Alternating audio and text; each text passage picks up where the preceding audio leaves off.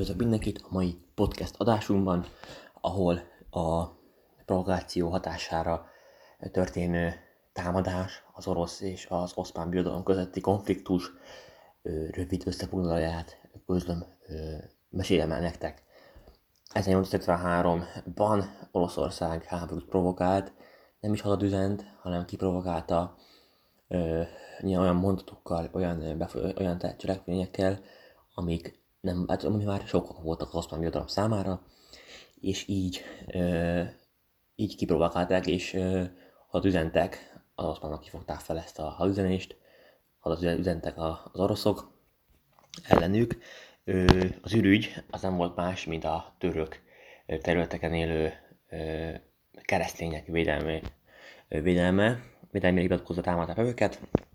Itt, mivel ö, állóháború volt, lövészárkok, lövészárkot alkalmaztak, nyilván, és ez azt jelenti, hogy ha valaki mondjuk elkezd, elkezdett volna menekülni, elkezdett volna hátrálni, a lövészárokból gond nélkül, voltak különféle ilyen puskák is, amik ilyen tükös módszerrel látták azt a lefát, nem kellett kilogni a fejüket se, és azon keresztül látták az embereket, de nyilván itt orosz vereség volt, hisz Nagy-Britannia és Ausztria is csatlakozott a török oldalára, hisz ők is féltek a, az orosz seregektől, és együttes erővel könnyedén, könnyedén le, tudta győzni az birodalmat, hisz így, egy, így könnyebb volt, egyszerűbb volt. Utána Zár öngyilkos lett, ami nem meglepő, hisz neki ez hatalmas nagy tragédia volt, hogy törököt nem tudott elvenni. Nyilván a török menet azért volt, ott volt a Nagy-Britannia, és ott volt Ausztria, akiknek azért jelentős elegük volt még az ö, a, a porosz ö, német egység előtt. Ott azért még volt hadseregük, tudták azt, tudták azt, hogy van esélyük legyőzni a oroszokat egy idős elővel. Aztán az orosz egységállam létrejöttél, a romai birodalom bukása óta nem volt egységállam sehol világszerte, sehol nem volt egységállam, és nyilván az olasz egységállam létrejötte is fontos lett volna szempontból, hisz északon köztársaságok voltak, ezek egy része osztrák uralom volt, középen egyház, és délen pedig a nápolyi királyság volt, ahol nyilván francia befolyás sújtotta őket. Ö,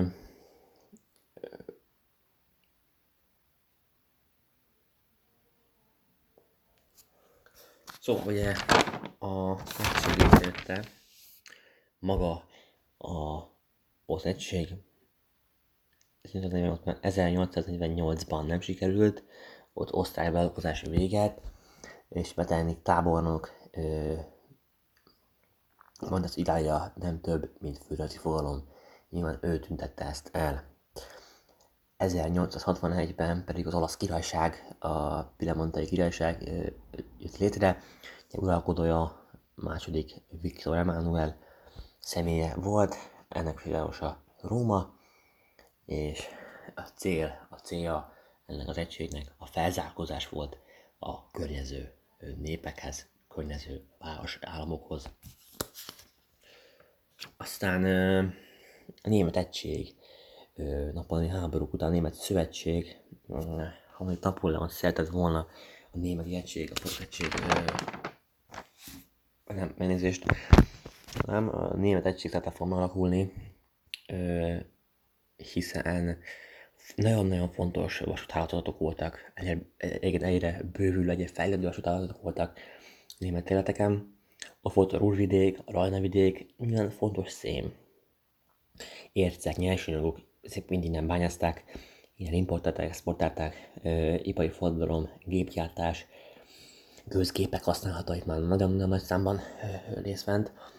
Két, egy, két nagyobb egységre osztjuk a nagy német egység, kik Ausztria segítségével, beavatkozásával uralkodnának, és így lett volna a királyság és a kis német egység, Ausztria nélkül élnének, harcolnak, magyarul önállá Ausztria az egységek miatt önállátó Ausztria nélküli ö, egység lettek volna. Aztán a kis ö, katonaállam egyébként, mint állam, katonaállam az Észak-Német Királyság, és ugye ez kezdett el elsősorban terjeszkedni, és elcsatolták hozzá utána a különböző német területeket. Kancellár Otto van Bismarck volt, aki vasancellárnak is hívjuk, hiszen a kormány, ő ezt mondta, hogy a kormány problémáit nem beszéddel, hanem vérrel és vassal kell megoldani. Aztán Bismarck háborúja a kisnémet egység mellett, az északnémet egység mellett, szövetség mellett, hisz az első az a porosz-osztrák háború volt. Itt Bismarck úgy tudta legyőzni a franciák beavatkozása nélkül osztrákokat, hisz a franciák az osztrákokkal lettek volna, mert ők, ők elnezték volna a, a, a fellendülő, a kibontakozó németettség, németettség egyesülését, hisz ez nekik is hatalmas gazdasági és hatalmas poézis lett volna, ha a poroszok, a német királyság tud egyesülni tud. Ezért Bismarck, Otto von Bismarck, a, a, az Észak-Német Szövetség kancellárja félrevezette a Napóleont, Napóleon költségét, aki franciák élen át, hogy ő, ő nem szeretne egyesíteni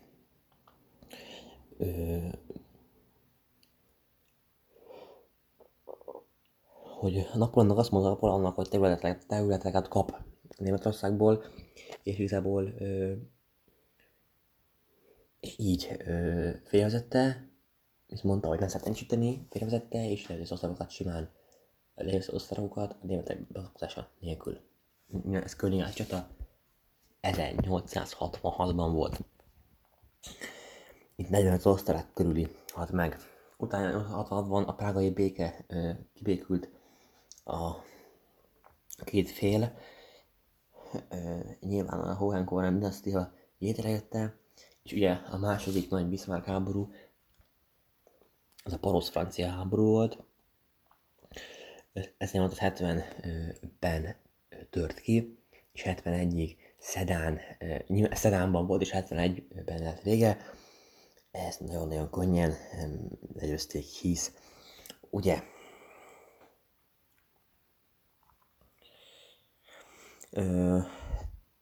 Lassan, négy évre rá, ugye az osztrák porosz háborúra megtámadta Franciaországot is Bismarck, ő nagyon remélte, hogy éppen a kiegészítésbeli osztrák a Mongolia megalkodása véget elfoglalt Ausztria, nem támadja hátba az éppen Franciaországot támadó poroszokat. Bismarck terve megvalósult, Ausztria nem támadta őket hátba, így egészen Párizsig vonulhatott, és Szedán, az Franciaország északi hát, teteje, ott van felül, úgy képzeljük el, térképen, majd vágom a térképet, és Párizs ugye, Párizs ugye azt még jól van, kicsit a közepe fele. Teljesen nagy távolságot mentek, teljesen, teljesen zavartalanul, és harmadik Napóleon rendszere teljesen felborult, Napóleon fosába került, Na, itt is egy jó volt, és Ekászt és Lotaringiát Németországhoz csatolták. Ugye a kapituláció ö, ö, alkalmazott Napóleon, a rendszer teljesen megbukott, ugye a kapituláció fogalma a feltétel nélküli megadás. És akkor 1871-ben Versailles a Párizsban, a Versailles tükörteremben Bismarck kihirdette a német egység létrejöttét, és egy német államforma lett, kancellár Bismarck lesz, császár pedig a porosz király és ebben a tükörterembe, a híres tükörterembe, a Párizsi tükörterembe jelentette be 71-ben ezt a németesség függetlenségét, önállóságát, és így alakult meg, így alakult meg a, az össznémet parlament, ahol már törvényhozás is volt, nácik feljutották egyébként, később ezt a Berlin Reichstagot, a Berlin lett és uh, itt a birodalmi gyűlés, ahol Reichstagba zajlott 197 taggal, szavazatok is voltak, és a következő részben az amerikai polgárháborút fogjuk elmezni. Remélem, hogy ö, tudtam segíteni tanulmányokban. Nagyon sok sikert a dolgozathoz fel, és ez felkészülés a szövetségére. ez a történelem másképp podcast volt. Tetszett az adásunk, kérjük, lájkolja és iratkozza fel a csatornára.